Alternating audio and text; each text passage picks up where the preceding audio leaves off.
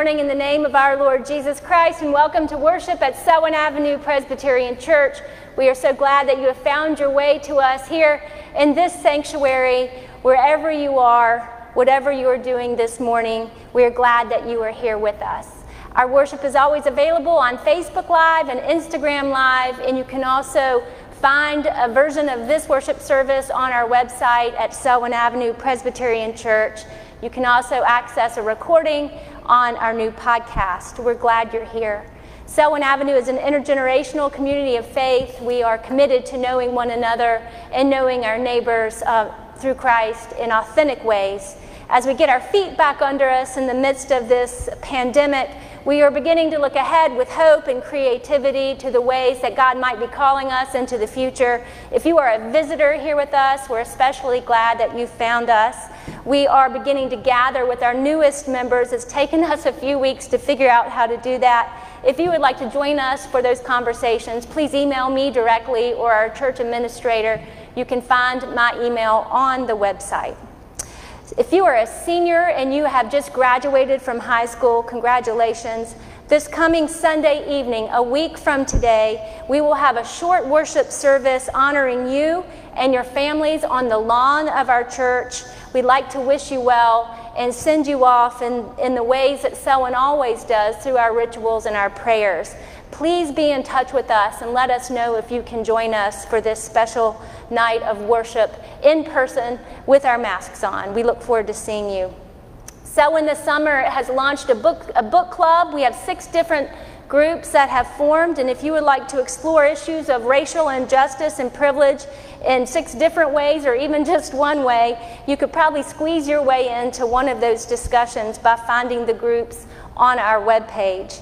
Remember that tonight is an all Selwyn trivia night. The link is going to be in the chat. It begins at 5, it ends at 6 o'clock, and you should know I got last place last month, so the competition is not that fierce. You should join us. Um, we continue to give thanks for your financial ties and gifts during this season. Your generosity really contributes to the vitality of our congregation and to our partners in ministry out in the world. We receive gifts by text at 704 734 9818 snail mail, email, or any other way you could probably think of. And finally, this is the day that the Lord has made. Let us rejoice and be glad in it as we prepare our hearts and our minds to worship God. in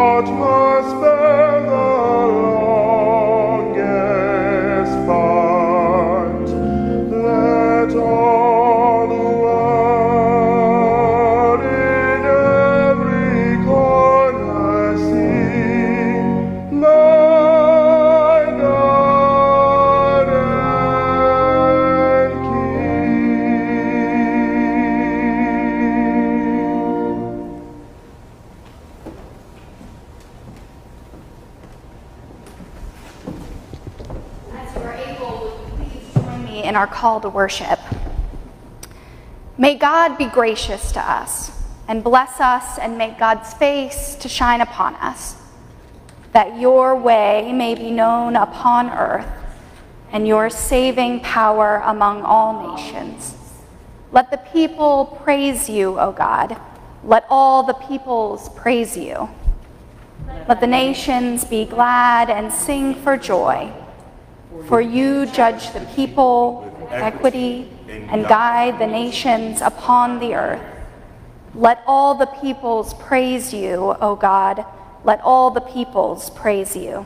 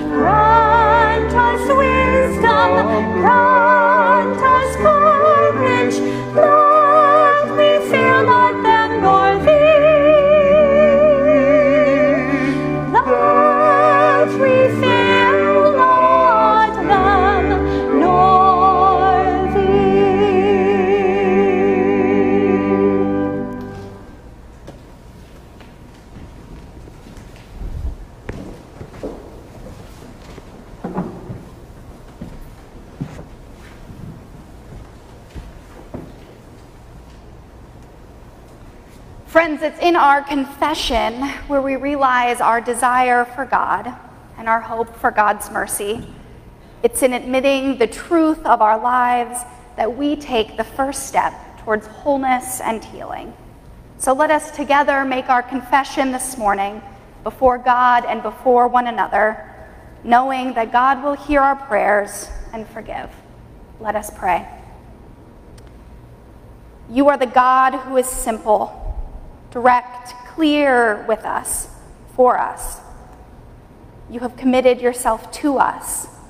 You have said yes to us in creation, yes to us in our birth, yes to us in our baptism, yes to us in our awakening this day.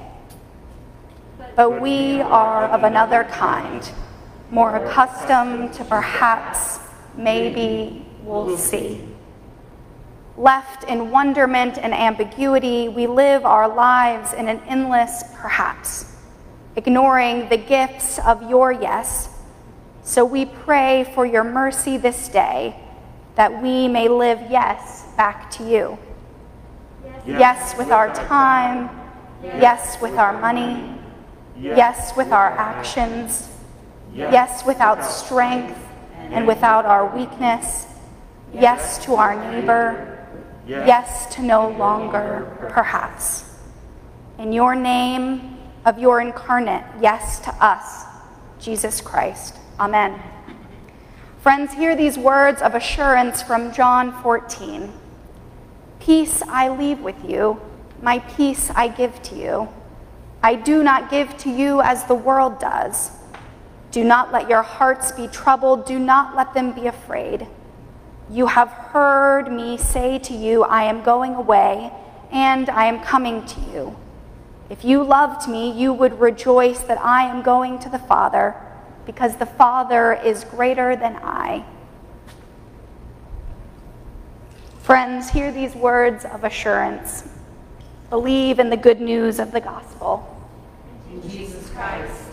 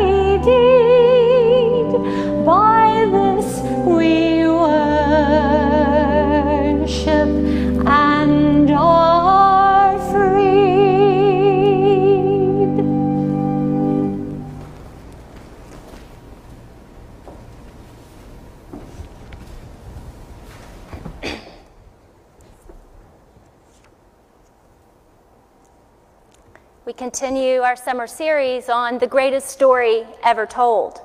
And if we are going to tell the greatest story ever told, it makes sense to include an actual story, a novella of sorts, adopted into the Old Testament in the third century, as a way to reveal what it might have been like for God's people to harness courage in the face of those who have control over them.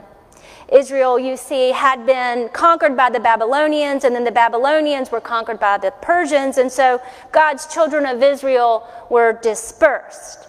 Refugees, per se, living in places where they had no power, no voice, no land, no milk, no honey. And while we all might feel dispersed, most of us can still get milk and we can still find a little honey. The entire book of Esther is only 10 chapters. The King Xerxes is mentioned 190 times. God is not mentioned even once. But there is evidence of God at work when a young, beautiful Jewish girl named Esther is sent to be among the king's harem. Her cousin Mordecai, who is like a father to her, stands day and night outside of the courts waiting to hear uh, how she is faring on the inside. Because you see, Esther has not revealed her true identity as a Jew for fear of persecution or even worse, death. And as the story goes, Mordecai, also a Jew, refuses to bow to the king's narcissistic right hand man, Haman, as he is going in and out of the palace gates, which leads Haman to declare every Jewish refugee, every man, woman, and child who is not a citizen, was to be sought out, destroyed, and annihilated in the coming days. And so, this story of Esther is a story of courage and tenacity in the face of violence and corruption and power.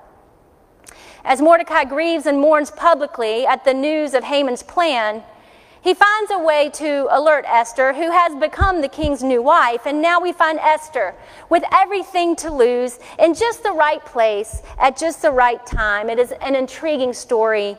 We will hear from an excerpt of chapter 4. Listen for the word of God.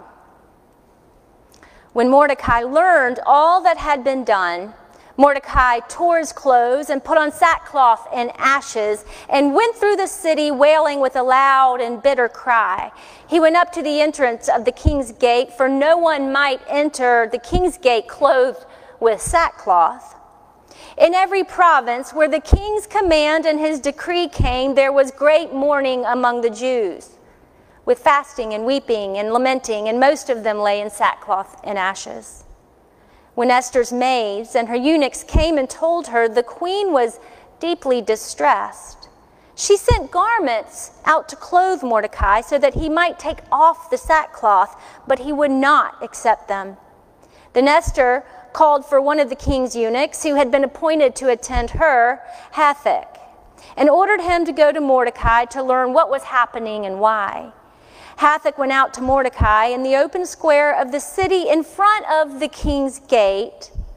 And Mordecai told him all that had happened and the exact sum of money that Haman had promised to pay into the king's treasuries for the destruction of the Jews.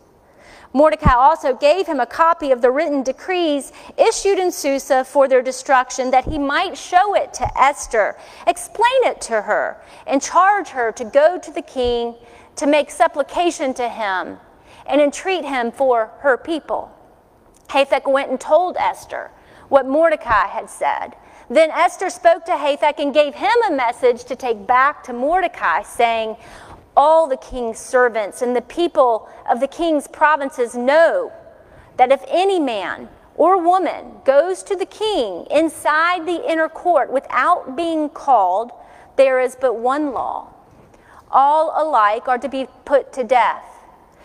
Only if the king holds out the golden scepter to someone may that person live. I myself have not been called to come to the king for 30 days.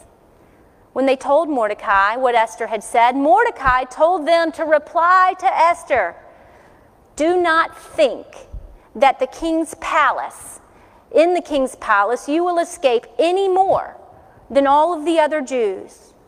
For if you keep silence at such a time as this, relief and deliverance will rise for the Jews from another quarter, but you and your father's family, they will perish. Who knows? Perhaps you have come to royal dignity for just such a time as this. Then Esther said in reply to Mordecai, Go, gather all the Jews to be found in Susa and hold a fast on my behalf. Neither eat nor drink for three days, night or day. I and my maids will also fast as you do. After that, I will go to the king, though it is against the law. And if I perish, I perish. Mordecai then went away and did everything as Esther had ordered him. This is the word of God for the people of God. Thanks be to God. There is a website managed and created by a man named Frank Marrow called postsecret.com. Since 2004, he has invited people like me and you from all over the world to share our secrets with him anonymously. Here are a few of the secrets from just this week. I wish I had gone on another trip with my mom instead of wasting my money on things that don't matter. She is so much fun to be near. My husband is white. I am biracial. Our children present white. My least favorite racist microaggression is when the cashier asks if our family is all together. I never told anyone my cousin was sexually abused and she committed suicide, and I feel guilty. I am a pharmacist who feels jealous when I sell women infertility drugs because I cannot have children of my own. People judge me because my dad is a cop. I am so bored with my life and I don't know how to tell my spouse. Skydiving is less scary than telling people I have an eating disorder. I give rude people decaf coffee at Starbucks. I paid my little brother to clean my room with Monopoly money, and he was thrilled. I have no idea who I really am. I think about my spouse who died almost every moment of every day. If secrets are nothing more than information, why do we allow them to shape and control so much of our lives? People would rather write their secrets down and send them to an anonymous person they've never met than to share their secret with the people that we are closest to. It is not uncommon for some of us to hold on to secrets for decades, even though we know they have the capacity to distort our own sense of reality. In some cases, we would rather abandon our loved ones, suffer from anxiety, or work, or cut, or drink ourselves to death than to share the truth about who we really are, how we feel, or what we fear, or what we've done, or what has happened to us by no choice of our own. What if we disappoint someone? What if we get hurt or get abandoned or lose everything? Best not to risk it. Loss, grief, shame, pain, fear, regret. Secrets work that way. Fred Buechner once wrote, I have come to believe that by and large, the human family all has the same secrets, which are both very telling and very important to tell. They are telling in the sense that they tell what is perhaps the central paradox of our condition that we hunger for perhaps more than anything else to be known in our full humanness. And yet, that is often just what we also fear more than anything else. By entering that deep place inside of us where our secrets are kept, we come closer than we do anywhere else to the one who, whether we realize it or not, is of all our secrets the most telling and the most precious we have to tell. Esther has a secret. And as long as she keeps her mouth shut, she'll be safe.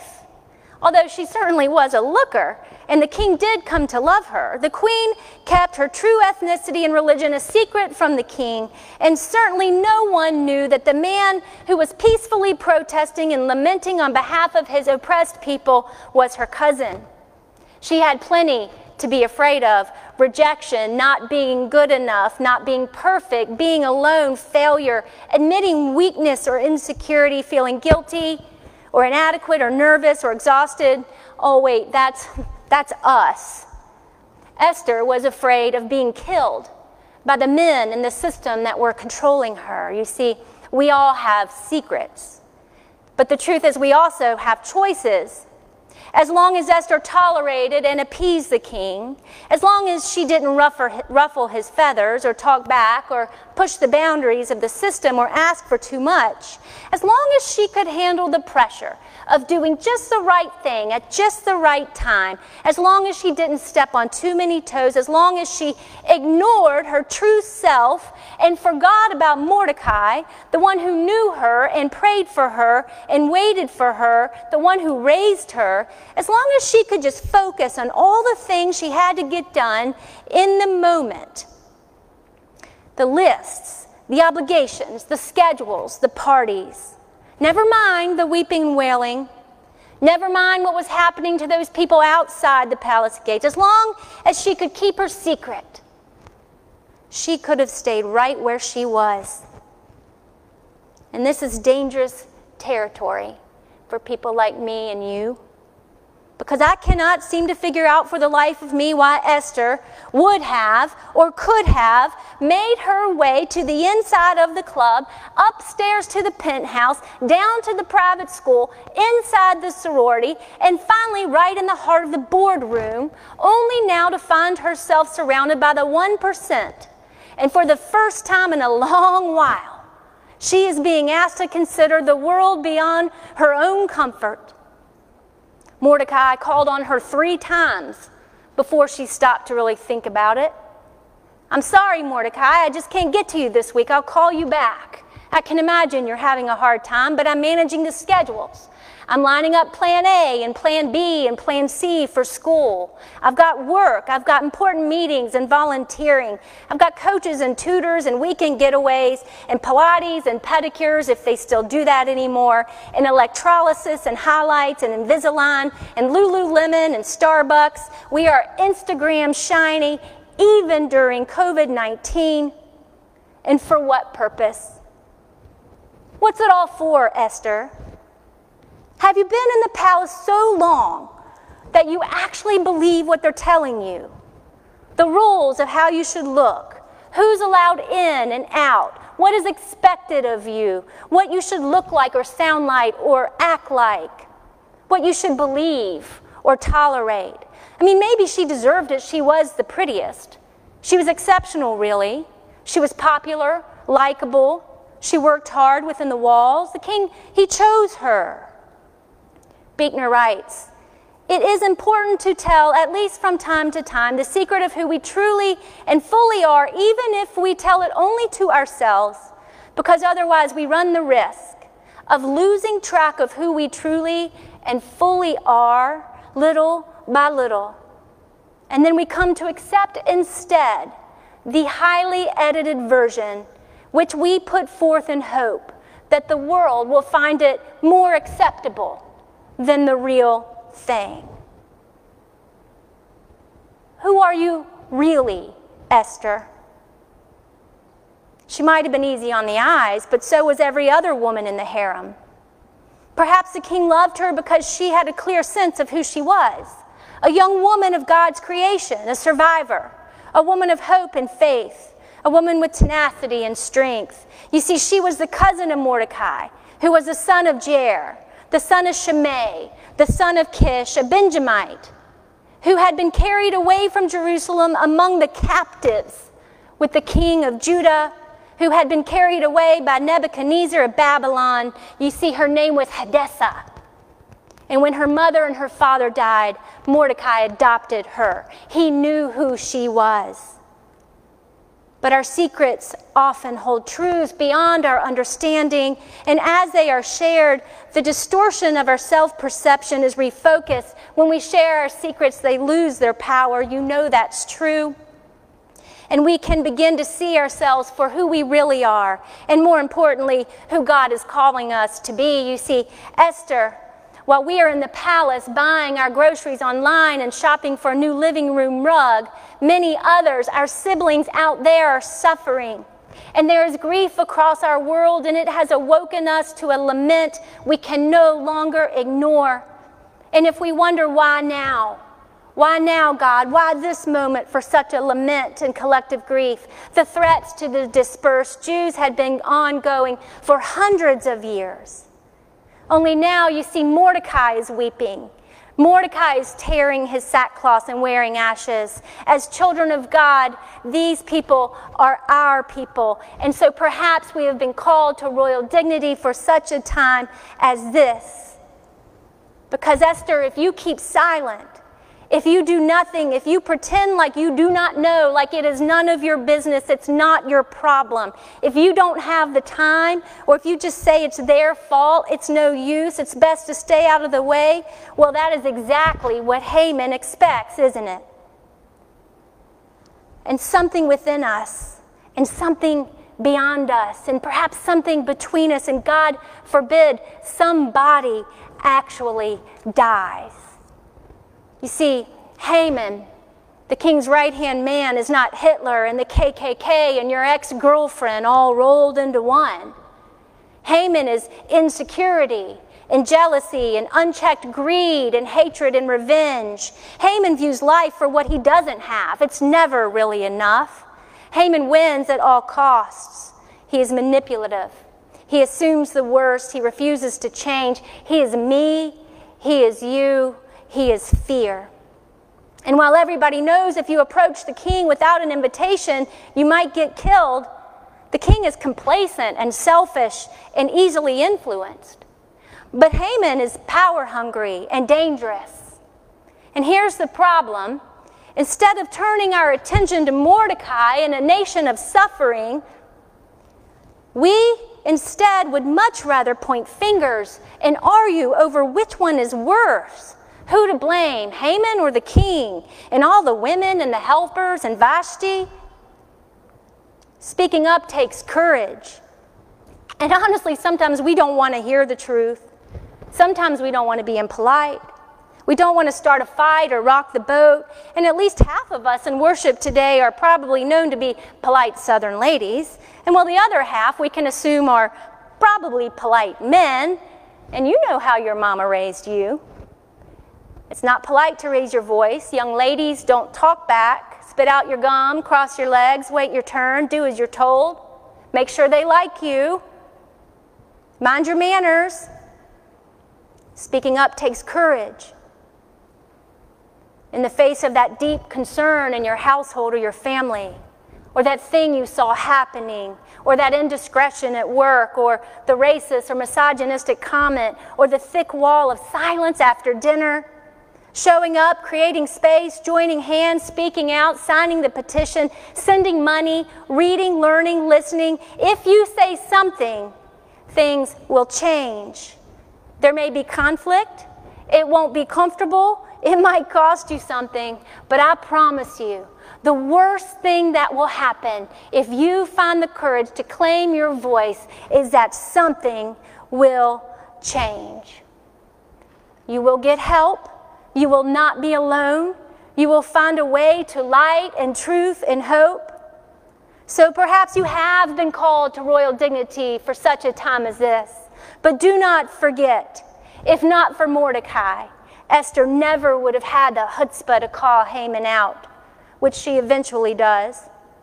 If not for the one who was willing to push her, to stand by her, to tell her the truth, to allow her to change, the one who knew her and trusted her and let her go. So, for all of you parents and uncles and aunts and mentors and cousins hoping to send your young adults out into this broken and hurting world, even if it's just to college, as the story goes, Esther does not even consider addressing Mordecai's concerns until after he calls on her three times. Only then she prays, she fasts, she asks her friends to pray, and then they all wait as she discerns and makes her own decision and slowly plans with intention. She moves in her own way with her own gifts, patiently and with confidence within the walls, inside the walls where there is so much power, but not without the collective power and support of her people. This morning, we remember two courageous civil rights leaders who have gone to take their rest amongst the saints this last week the Reverend C.T. Vivian, and of course, Congressman John Lewis, the son of an Alabama sharecropper who rose to become one of the most profound and influential and courageous leaders of the civil rights movement alongside Martin Luther King Jr. He says this Sometimes when I look back and think about it, how did we do what we did? How did we succeed? We didn't have a website, we didn't have a cellular telephone, but I felt when we were sitting at those lunch counter stools, or going on a freedom ride, or marching from Selma to Montgomery, there was a power and a force. God Almighty was there with us. We do not want our freedom gradually. We want to be free now, he said at the time. And it was this that he wrote You are a light. You are a light. Never let anyone, any person, or any force dampen, dim, or diminish your light. Study the path of others to make your way easier and more abundant. Lean toward the whispers of your own heart. Discover the universal truth and follow what it, dictate, what it dictates. Release the need to hate, to harbor division, and the enticement of revenge. Release all bitterness.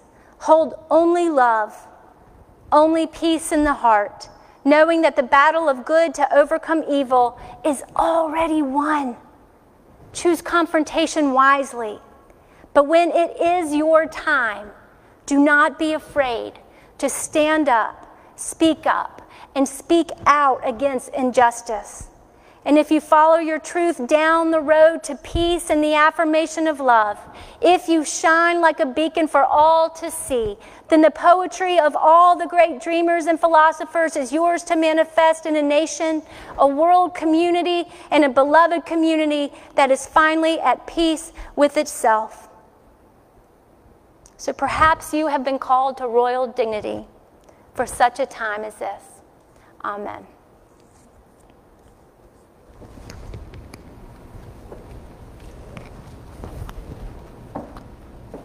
Let us join our hearts and minds together in prayer. Let us pray.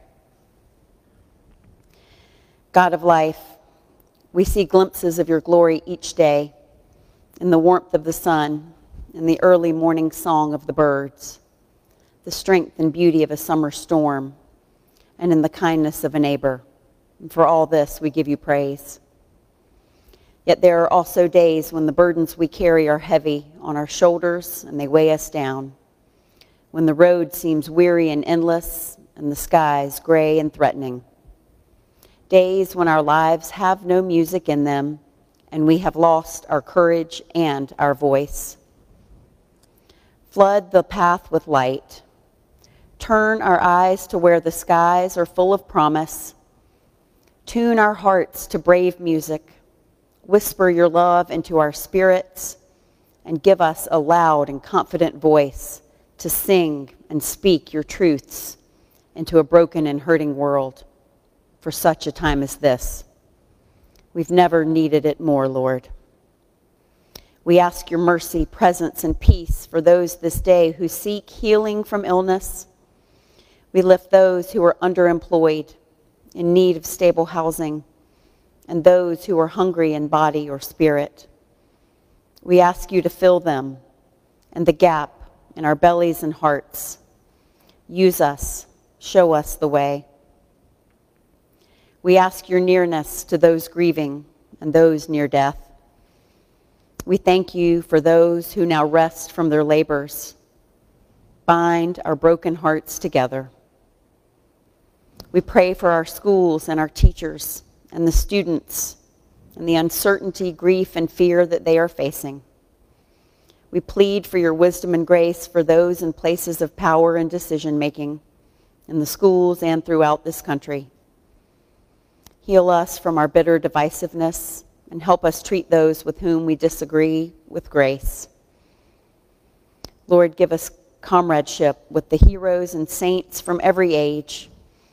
Join our hearts and minds so that we might continue their good work for all your children on earth and that we may comfort and encourage others to join in the journey of proclaiming your abundant grace and love with our voices as well as our lives, with all who journey on us, with us on the road of life, and all for your honor and glory.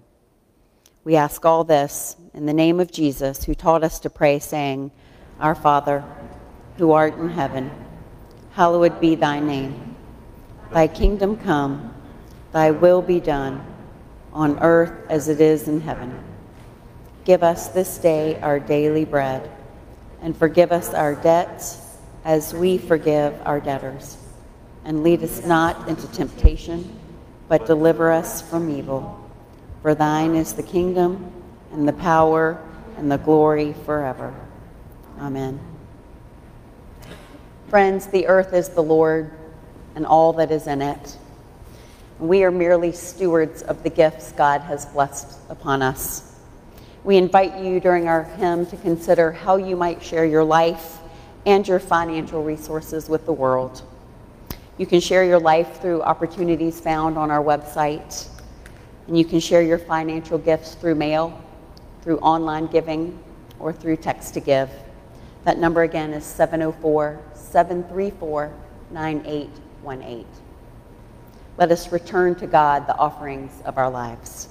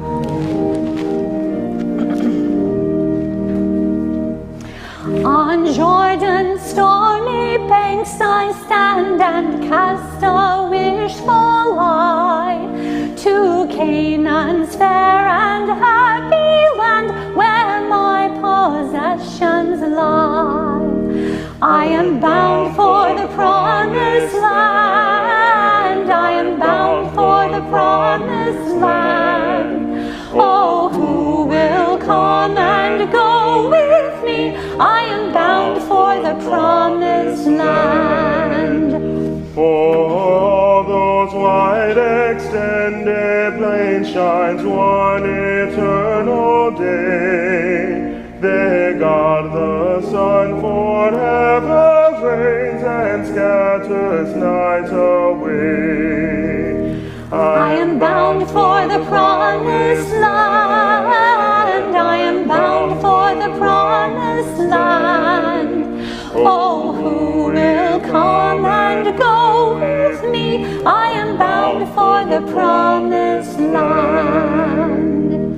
No chilling winds nor poisonous breath can reach that healthful shore.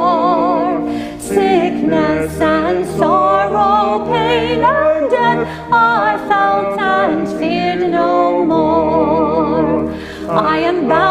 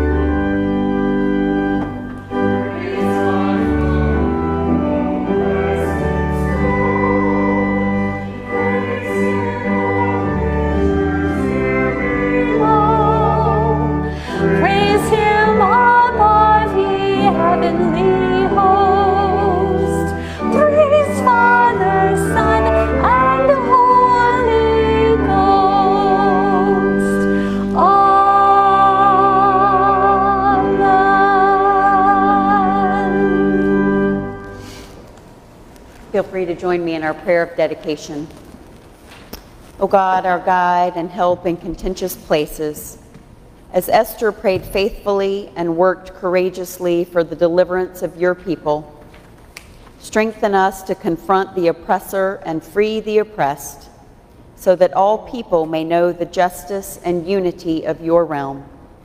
May these gifts of time, talent, and money glorify you as we seek to exhibit God's reign in the world. Amen. Now may the grace of our Lord Jesus Christ, which surpasses all understanding, guard your hearts and your minds, and may you find the courage to claim your voice until we meet again. Amen.